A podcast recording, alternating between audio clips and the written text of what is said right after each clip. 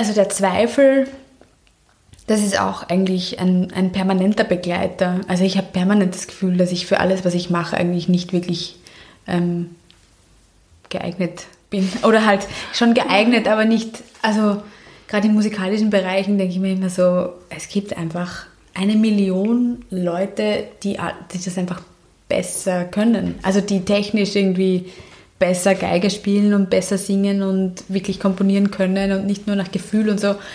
Ähm, oder die vielleicht eine Kulturmanagement-Ausbildung haben und deshalb vielleicht wirklich befähigt wären, halt irgendwie ein Festival zu leiten. Und ich mache halt viele Dinge einfach nach Gefühl.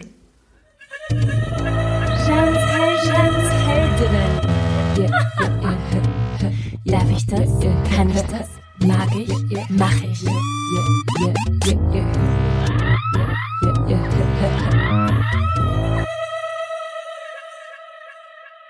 Du hörst gerade Jeans Heldinnen, der Podcast für all jene, die Appetit auf eine neue Welt haben. Die heutige Folge dreht sich um meine neue Heldin, meine 34. Heldin, die Geigerin, Sängerin, Komponistin und Intendantin des Wellenklänge Festivals in Lunds am See, Julia Lacherstorfer. Sie hat viele musikalische Projekte im Bereich der Volksmusik, unter anderem Ramsch und Rosen und Alma. Matteo, unser gemeinsamer Freund und Geiger der Band Alma, ist auch mein ehemaliger Bandkollege. Bevor ich mit Martin Kids and Cats gründete, spielten wir zusammen bei Friedrich und Ludwig. Daher kenne ich Julia schon recht lang. Ja, also es geht weiter mit tollen Frauen, die mich und hoffentlich auch dich inspirieren. Mit Julia reden wir heute über die Volksmusik, was ihre schönen Seiten sind, wo ihre Grenzen liegen, über das Überrolltwerden von Dingen, die man selbst ins Rollen gebracht hat Julia erzählt von Überforderung, Zweifel und Strategien, mit diesen umzugehen, vom Lernen Nein zu sagen, von Komplexen und unter anderem, warum es schwierig ist, sich selbst als Heldin wahrzunehmen. Dieses Gespräch ist ein wirklich sehr intimes und ich bedanke mich nochmal bei Julia für ihr Vertrauen und für ihre unglaubliche Ehrlichkeit. Ich finde es wahnsinnig schön und wahnsinnig stark, seine Schwächen artikulieren zu können und zeigen zu können. deshalb bin ich auch in jede einzelne meiner Heldinnen verliebt. Sie geben mir Kraft und neue Impulse. Und es ist ja klarerweise nicht immer alles leicht und lustig und andere können dir helfen, dass es leichter wird. Wir stehen uns sehr oft selber im Weg. Wir sollten, denke ich, öfter Dinge tun und Fehler machen, weil wir ja alle Fehler machen und das ist auch okay. Ja, mein Motto. Darf ich das? Darf ich das? Kann ich das? Kann ich das? Mag ich? Mag ich? Mach ich? Mach ich? Und ja, liebe Hörerin, liebe Hörer, es gibt einen neuen Podcast in Town mit Larissa Kravitz, den ich produziere. Investorella, der 100 Millionen Frauen zum nachhaltigen Investieren bringen will. und deshalb die Welt des Investments greifbar macht, damit Frauen selbstermächtig, selbstbestimmt mit Geld umgehen, damit Frauen sich vor Altersarmut schützen und damit wir vielleicht die Welt ein bisschen fairer gestalten. Zumindest ist es ein Versuch wert. Auch diese Folge wird produziert von meinem Label und Podcaststudio. Oh, wow! Noch ein kurzer Ausschnitt aus Lanjodler und Schwommertanz von Alma und es geht los.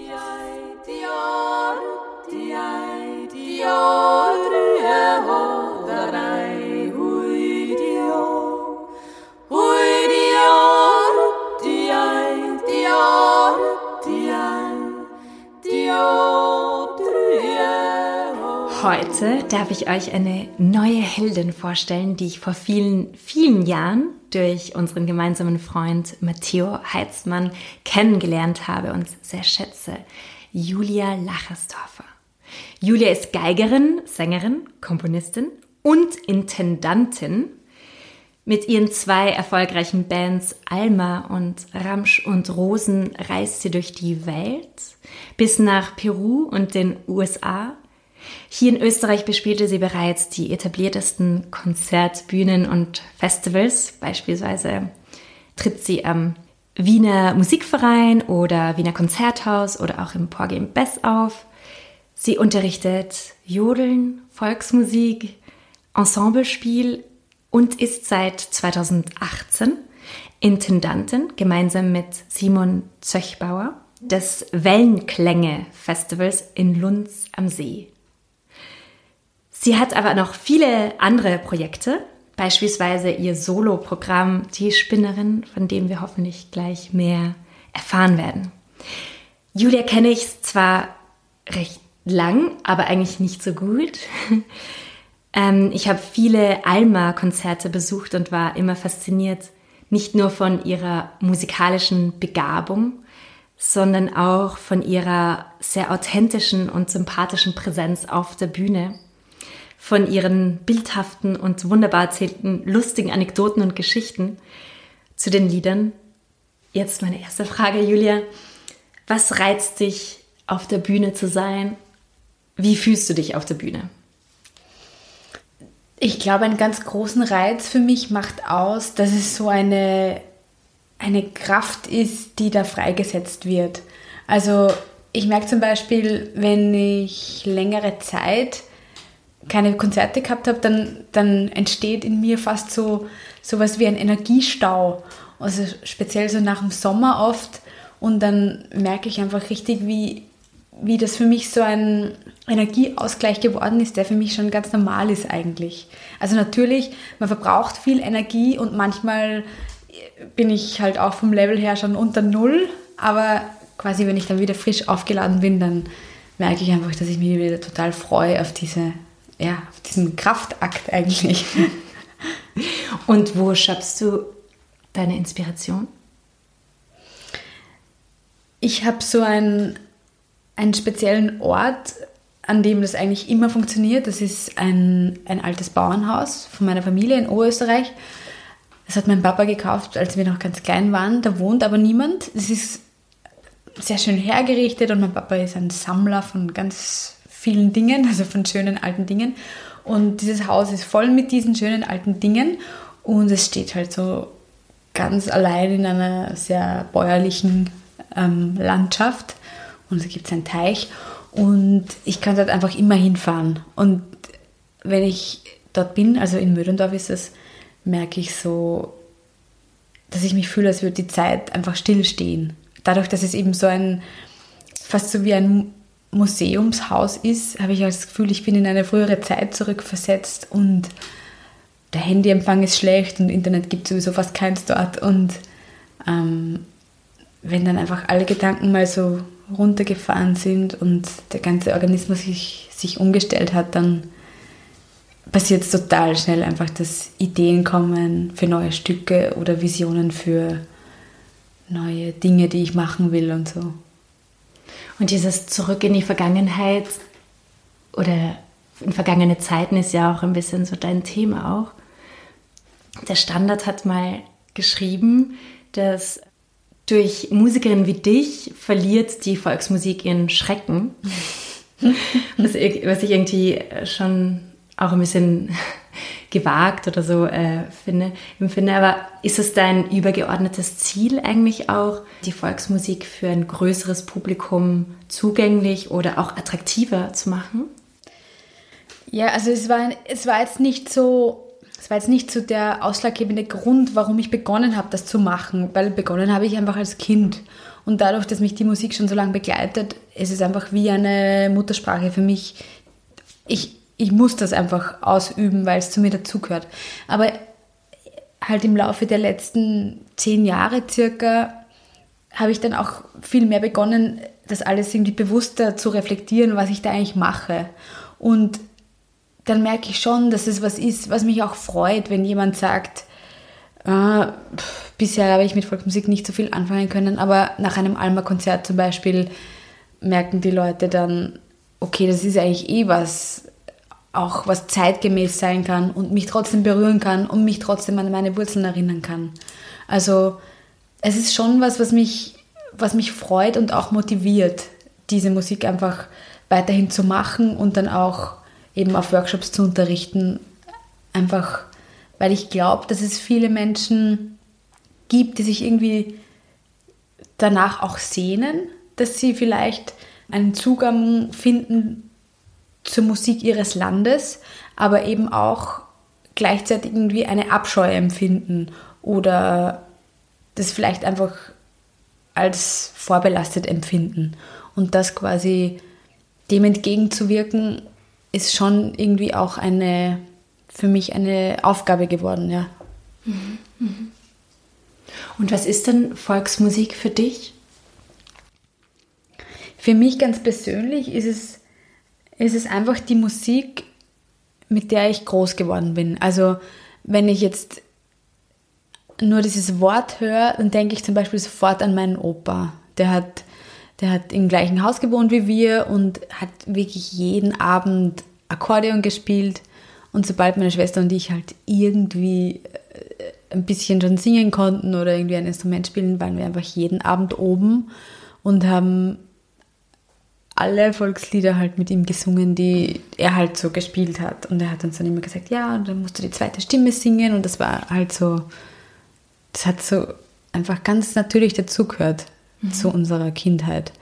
Und insofern machen auch diese ganz, ganz traditionellen Lieder so in ihrer pursten Form, machen irgendwie was Schönes mit mir, wenn ich jetzt so dran denke.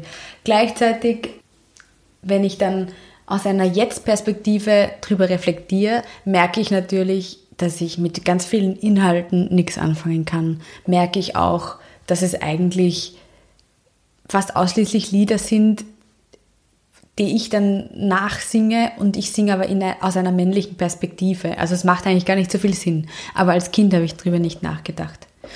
Und Volksmusik ist für mich jetzt auch ein, einfach ein riesiger Pool, aus dem ich schöpfen kann. Also ich habe so innerlich quasi ein Archiv angelegt, halt so seit meiner Kindheit bis jetzt.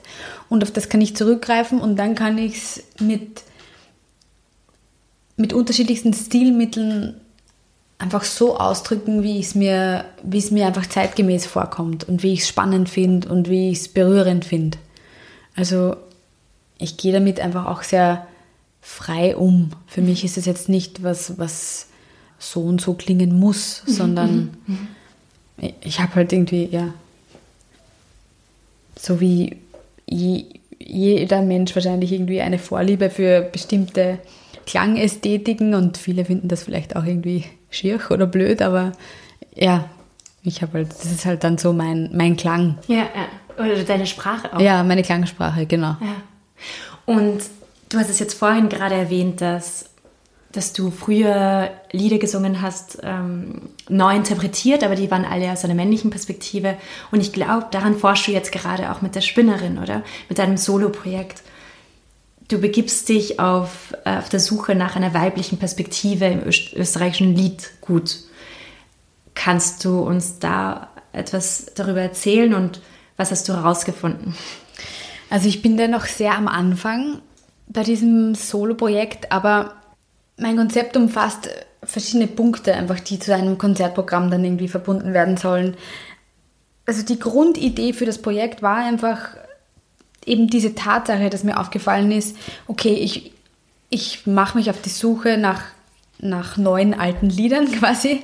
Also Volkslieder, die vielleicht nicht so bekannt sind, aber die mir gefallen. Und dann ist mir einfach auf der Suche bei der Suche halt aufgefallen, dass das einfach in den Liederbüchern, die ich zu Hause habe, oder ich bin auch ins Archiv gegangen und so, dass, dass es einfach fast keine Lieder gibt, wo eine Frau über ihre Lebensrealität singt.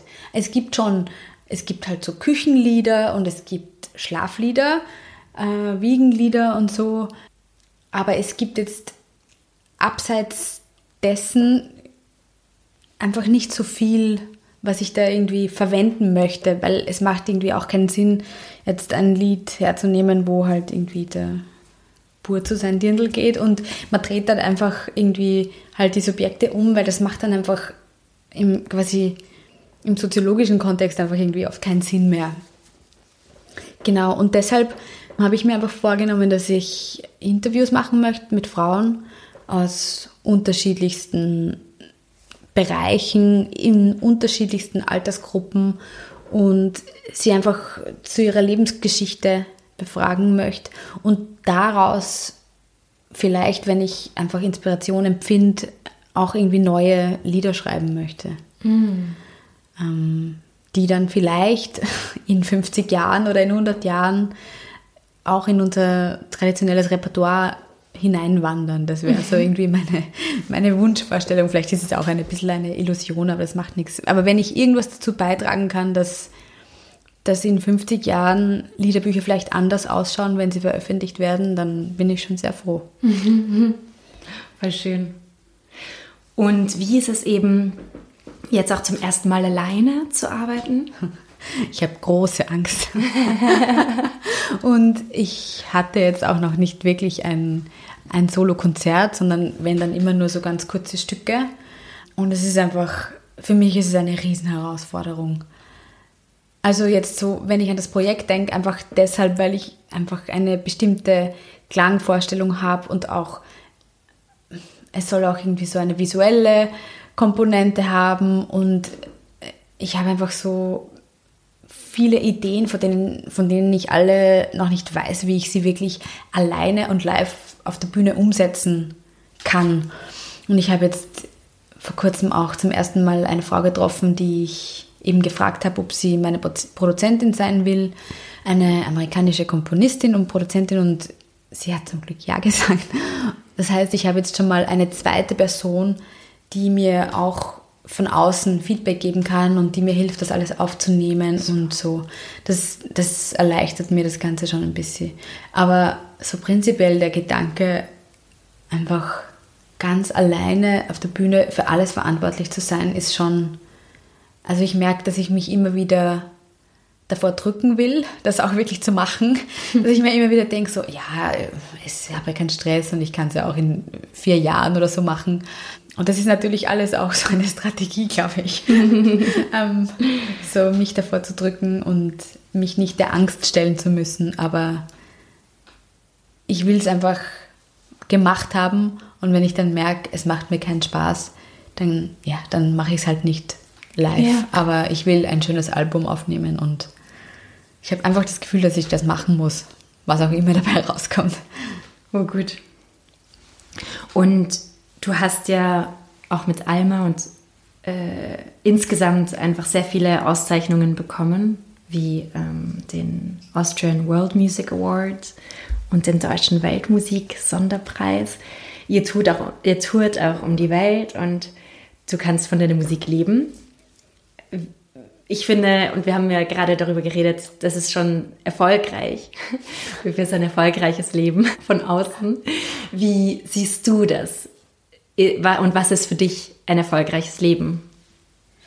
Oder was ist für dich Erfolg? Ja, Erfolg ist, glaube ich, für mich, wenn, wenn das, was ich mir selber wünsche oder was ich selber machen will in meinem Leben, quasi auf Resonanz trifft im Außen. Und wenn das irgendwie übereinstimmt, dann ist es einfach ein sehr beglückendes Gefühl. Und ja, das, ist, das kann man bei Alma wahrscheinlich wirklich so sagen, dass es das, was wir machen wollen, findet ein Publikum und macht Menschen glücklich und es macht uns glücklich und es bringt uns ein Einkommen. Also ja, das, das ist wahrscheinlich was, was man als Erfolg bezeichnen kann. Ja, ich glaube, es ist einfach wirklich, dass man eine Idee hat. Das ist ja quasi noch was nicht materielles. Es ist einfach nur im eigenen Kopf. Und dann setzt man irgendwie Schritte und bringt es halt wirklich in die Welt. Und dann gibt es ein Echo darauf und es zieht irgendwie Kreise. Es ist schon irgendwie ein wirklich cooles Gefühl auch, dass man eine Aufgabe hat im Hier, hier quasi auf, ja. der, auf der Welt und dass man was beitragen kann. Ja, ja. Hm. Voll. Eine eigene Geburt. Ja, es ist jedes Mal. Jedes eigene, Wieder. ja, genau. Jedes, jeder Gedanke, ja. jede Vision, jedes Projekt ist wieder wie eine Geburt und also davor halt eine Schwangerschaft natürlich. Ja, und, ja. und man weiß halt einfach nie, ob es gut gehen wird und wie es aufgenommen wird. aber das ist auch irgendwie oft nicht der Punkt, weil ich merke einfach, wenn ich so einen, einen Schub spüre von, ich sehe das und ich glaube, es ist super und ich will es umsetzen, dann glaube ich dran und habe das Gefühl, ich muss es machen.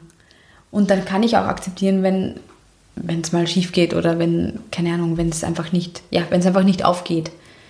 Aber bei, bei wirklich großen Sachen ist es bis jetzt noch nie so passiert eigentlich. Mhm. Und ich finde, man merkt auch selber, oder ich habe das Gefühl, ich merke einfach selber, wenn, wenn irgendwo in einem Bereich dann nicht mehr so viel Energie da ist, dann denke ich mir, okay, dann lasse ich das jetzt mal ruhen und spüre einfach, ob dafür ein anderes Projekt gerade irgendwie einen Energieschub mhm. braucht oder so. Also man muss jetzt auch nicht krampfhaft alles immer am Leben erhalten. Ja, wenn es vielleicht einfach gerade nicht mehr so passt.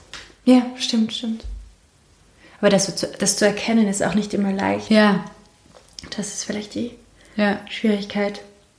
Und von dem, wie, wie ich dich wahrnehme und von dem, was du auch vorhin erzählt hast, du bist schon sehr organisiert und strukturiert.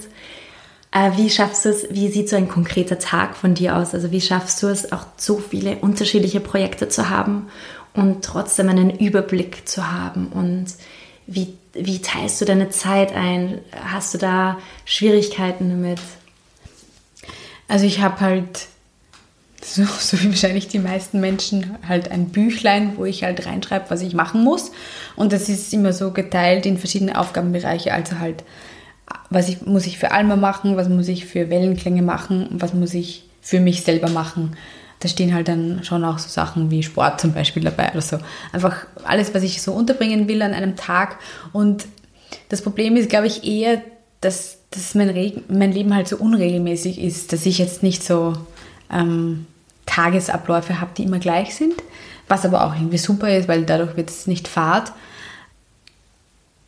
Und ich habe halt einfach in den verschiedenen Projekten auch schon viele Leute, einfach mit denen ich zusammen, zusammenarbeiten kann und wo wir uns die Aufgaben auch gut aufteilen können. Also ich bin jetzt nicht allein verantwortlich für alles. Also ich bin in vielen Bereichen schon dafür verantwortlich, quasi das, was ins Rollen kommt. Aber bei der Durchführung habe ich dann schon auch viel Hilfe. Und ja, mir hilft, glaube ich, einfach es ist vielleicht auch ein bisschen eine, vielleicht auch ein bisschen eine Veranlagung. Also meine Mama ist auch ein sehr strukturierter Typ, also sie ist Lehrerin und, und meine Schwester ist auch eigentlich sehr strukturiert. Also ich glaube, irgendwie ist das vielleicht auch ein bisschen vererbt. Und dann hilft mir einfach, glaube ich, der, der, der Spaß daran, Dinge umzusetzen. Also ich bin jetzt mir, mir fällt es irgendwie nicht so schwer, Dinge, die ich mir vorstelle, zu verwirklichen. Mhm. Aber natürlich werde ich auch permanent von diesen Dingen überrollt, die ich quasi ins Rollen gebracht habe. Aber ja, ich glaube, ich habe auch irgendwie, also ich hatte 2017 ein ziemlich ähm, heavy Jahr, das mich einfach komplett überfordert hat auch also mit ganz viel diffusen Ängsten auch, dass ich irgendwie Dinge nicht schaffen kann und mit zu wenig Pausen und so. Aber ich habe jetzt einfach auch schon gelernt, viel klarer zu sehen, was ich wirklich machen will und was ich einfach nicht machen will. Und ich habe nicht mehr so viel Stress, glaube ich, auch irgendwie was zu verpassen. Mhm. Ähm, sage einfach viel öfter Nein oder ja, verlangen halt einfach bessere Honorare und wenn es nicht geht, dann geht es halt nicht, aber dann habe ich dafür Freizeit und habe nicht das Gefühl, ähm, ich habe was gemacht und nicht gut bezahlt bekommen oder so. Mhm, ja. Das heißt, Krisensituationen gibt es eben auch in deinem Leben. ja. Viele. Und was, also du, du kennst ja meinen Podcast. ja, in- und auswendig. Jede Folge. Das heißt, wie gehst du konkret mit, mit so schwierigen Momenten mhm. um? Also so Zweifel oder, oder hast du überhaupt Zweifel? Ja. Oder sind es eher so zu viel? Also was sind, was sind deine Art von Krisen?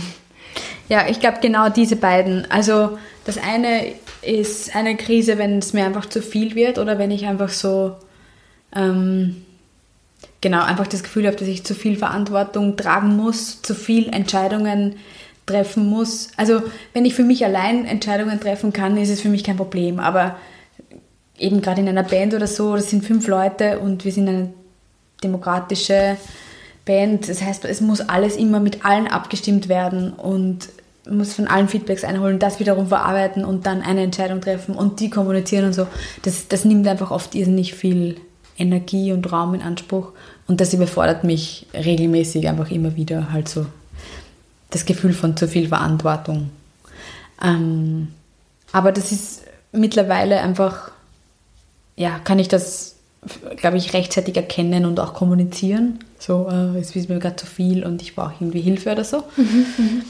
Also das ist das eine Gefühl und das andere Gefühl, also der Zweifel, das ist auch eigentlich ein, ein permanenter Begleiter. Also ich habe permanent das Gefühl, dass ich für alles, was ich mache, eigentlich nicht wirklich ähm, geeignet bin. Oder halt schon geeignet, aber nicht, also gerade in musikalischen Bereichen denke ich mir immer so, es gibt einfach eine Million Leute, die, die das einfach besser können. Also die technisch irgendwie besser Geige spielen und besser singen und wirklich komponieren können und nicht nur nach Gefühl und so. Ähm, oder die vielleicht eine Kulturmanagement-Ausbildung haben und deshalb vielleicht wirklich befähigt wären, halt irgendwie ein Festival zu leiten. Und ich mache halt viele Dinge einfach nach Gefühl. Was, was eh gut funktioniert, aber der Zweifel, ob, ob ich gut genug bin für das, was ich mache, bleibt einfach permanent. Und das ist auch manchmal gut, weil man sich halt nicht quasi zufrieden gibt und faul wird, aber manchmal kann es halt auch lähmen. Irgendwie so. Ja. Und manchmal führt es auch ein bisschen zu, zu Nervosität halt auf der Bühne. Also es ist jetzt nicht ein, ein großes Problem, das ich habe, aber, aber wenn in Phasen zum Beispiel, wo ich das Gefühl habe, dass ich einfach nicht, nicht genug zum Üben komme oder so, merke ich dann schon, dass ich auf der Bühne unsicherer bin und irgendwie Angst kriege, ob ich den Lauf jetzt erwische oder, mhm, mhm, oder so irgendwie, ja. Mhm. Wie ich damit umgehe, also ich rede irrsinnig viel mit meinem Freund, der eben auch Musiker ist und mit mir gemeinsam das Festival leitet und wir haben einfach ganz viel Austausch über, wie wir mit, mit Dingen einfach umgehen und können uns einfach, glaube ich, gegenseitig nicht viel weiterhelfen. Und dann, ja, ich habe auch viel, also war auch ganz lang einfach regelmäßig in Therapie und so, um einfach einen Raum zu haben, wo ich, wo ich einfach ja, schauen kann, okay, ich habe die, diese und jene Situation wiederholt sich irgendwie in meinem Leben, wo kommt es her und was kann ich daran ändern und einfach um mich selbst in meiner Persönlichkeit auch besser zu verstehen. Und ja, das alles zusammen hilft schon. Und halt auch, ja, ganz viel, ganz viel Ruhe, Yoga, Zentrierung, Meditation. Also jetzt, Alter, ich bin jetzt überhaupt kein super Profi in all diesen Dingen, aber ich merke schon, dass wenn ich mir einfach in der Früh genug Zeit nehme für, für Zentrierung und einfach so sammeln, dass ich dann einfach ganz viel besser umgehen kann mit Stresssituationen. Mhm. Mhm. Ja, und wir haben vorher auch darüber geredet, über wie man sich selber präsentiert vor anderen und dass wir Frauen auch meistens oder oft dazu tendieren, uns ähm, auch ein bisschen runterzumachen. Also das, darum geht es ja auch in meinem Podcast, dass wir uns alle auch als Heldinnen sehen. Wie ist so bei dir, wie ist so dein Bezug zum Heldin sein? Also wie fühlst du dich, dass, dass du jetzt meine Heldin bist? Also ich habe es dir ja schon gesagt, aber nachdem ich einfach jede einzelne Podcast-Folge von Jans Heldinnen gehört habe bisher so. und einfach mich so inspiriert gefühlt habe, auch davon war ich irrsinnig stolz und auch sehr aufgeregt, dass du mich gefragt hast, weil das, ja, ich habe einfach das Gefühl, das ist so eine Reihe von unglaublichen Frauen, wo ich das Gefühl habe, ich bin einfach lang nicht so toll wie, wie alle deine anderen Podcast-Heldinnen, aber es macht mich sehr stolz, dass ich quasi hier dazugehören darf. Ja, aber eben, das, das ist ja das, das Verrückte, dass man glaubt, man ist nicht so gut wie die anderen Heldinnen, weil in Wirklichkeit würde jede andere Person sagen, ja voll, die Julia ist auf jeden Fall eine Heldin. Aber warum siehst du das nicht so? Oder ich meine, ich habe das same, same problem. Ja, ja. Ich glaube, das ist einfach, weil man das, was man halt selber macht, also ich, ich habe ja diese Außenwahrnehmung irgendwie nicht. Und für mich ist das alles so natürlich und ich mache halt einfach, was ich mache. Also quasi, ich habe ich hab ja diese bewusste Entscheidung, ich werde jetzt Musikerin und mein Le Berufsleben wird so und so ausschauen. Ich habe das nie, nie so wirklich bewusst getroffen. Es ist einfach passiert. Und wenn ich mich zurückerinnere, quasi 2005 habe ich meine erste Band gegründet damals. Ähm, die hat Aufstrich geheißen. Und wir haben, wir haben halt so Konzertengagements bekommen. Da hatten wir noch nicht mal ein, ein wirkliches Programm. Und also wir sind einfach überall da so reingeschlittert und dann gab es halt viel Nachfrage und wir haben uns halt so mitentwickelt. Und plötzlich so zwei, drei Jahre später hatte ich plötzlich nicht viel Konzerte und hatte eigentlich gar nicht mehr so, so wahnsinnig viel Zeit für mein Musikstudium und so. Also es ist alles irgendwie so passiert. Und ich bin halt auf, aufgesprungen und halt mitgefahren mit, mit diesem Zug. Aber, aber ist, es das, ist es dann weniger wert?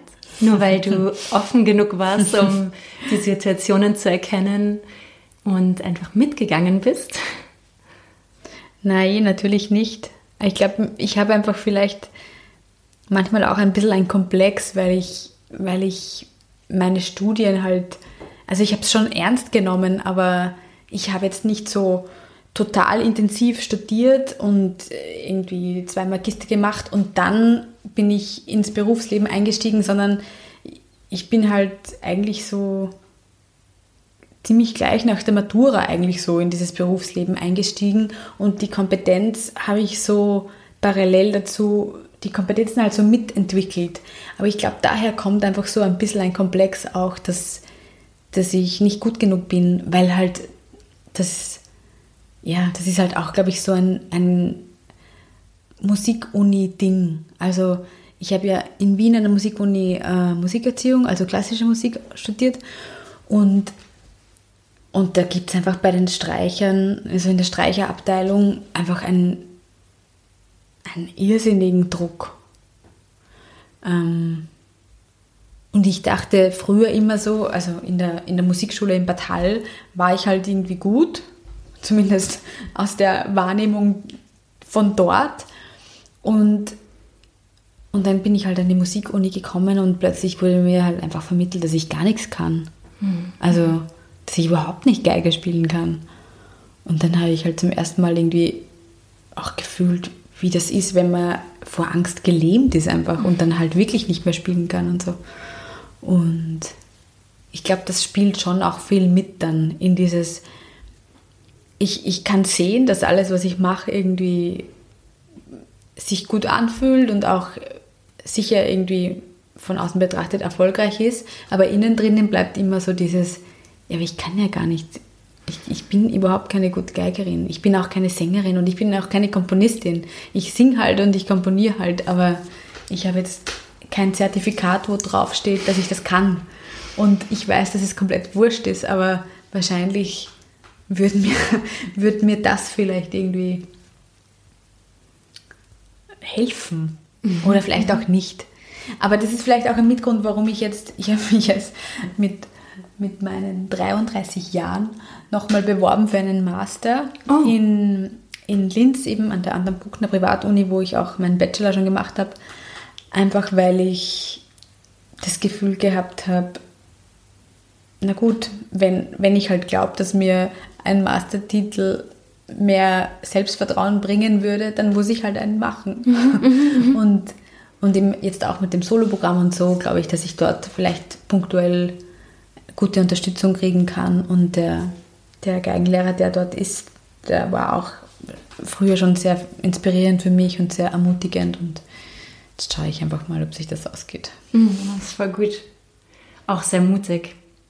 Eben auch mit 33 ein neues mhm. Studium zu beginnen. Ja, und vor allem, ich habe jetzt nicht so, auch nicht so viel übrige Zeit, aber ich werde ja, voll, irgendwie schauen, wie, wie ich das unterbringen kann. Einfach noch mehr Stress. Ja. Ich habe schon so viel zu tun, dann nehme ich noch zwei Projekte an. Ach ja, aber dann ähm, komme ich eben zur Frage, die du kennst. Ähm, was ist für dich eine Heldin? Eine Heldin ist für mich eine, eine Person, eine Frau, die, die sich nicht behindern lässt, die sich über Konventionen hinwegsetzt, die einfach Rollenbilder kritisch hinterfragt, die einfach umsetzt, was sie umsetzen will.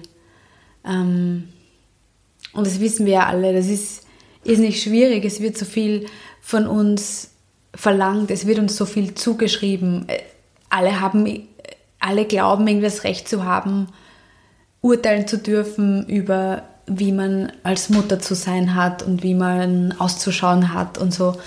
Ähm, das spüren wir ja auch alles irgendwie selber und wie viel Mut das einfach erfordert, sich dem auch zu widersetzen.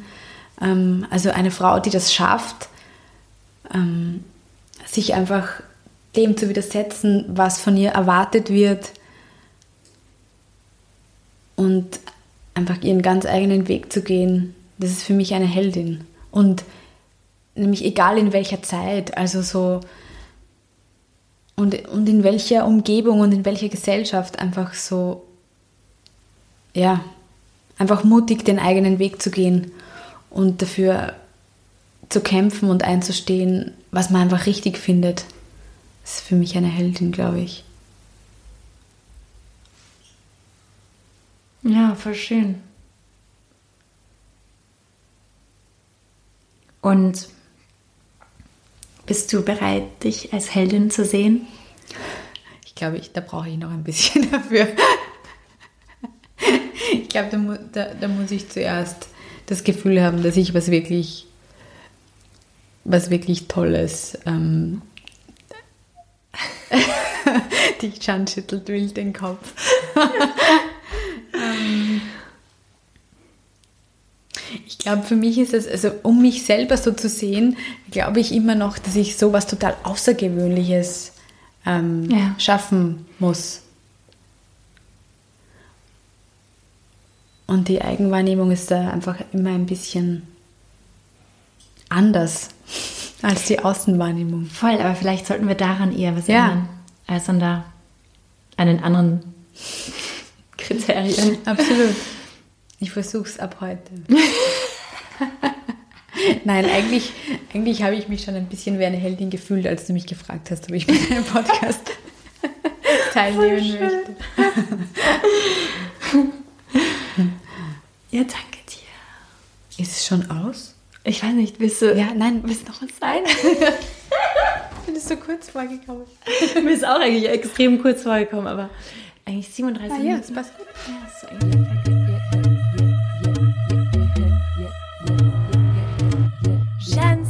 Das war die 34. Folge von Jeannes Heldinnen mit Julia Lacherstorfer. Wenn du mehr über Julia und ihre Band Alma und ihren anderen Projekten erfahren willst, geh auf www.julialacherstorfer.at mit einem F und einem T. Und noch eine wichtige Information. Vom 12. bis 27. Juli 2019 findet wieder das Wellenklänge Festival in Lunds am See statt, welches Julia kuratiert. Das ist das Festival für zeitgenössische Strömungen. Bei den Shownotes findest du auch weitere Informationen.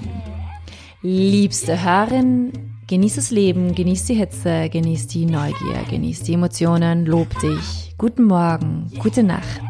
deine Jeanne Drach. Yeah. Yeah, yeah, yeah. Ich glaube, es ist einfach wirklich, dass man eine Idee hat. Das ist ja quasi noch was nicht materielles. Es ist einfach nur im eigenen Kopf. Und dann setzt man irgendwie Schritte und bringt es halt wirklich in die Welt. Und dann gibt es ein Echo darauf und es zieht irgendwie Kreise. Es ist schon irgendwie ein wirklich cooles Gefühl auch, dass man eine Aufgabe hat im Hier, hier quasi auf, ja. der, auf der Welt und dass man was beitragen kann.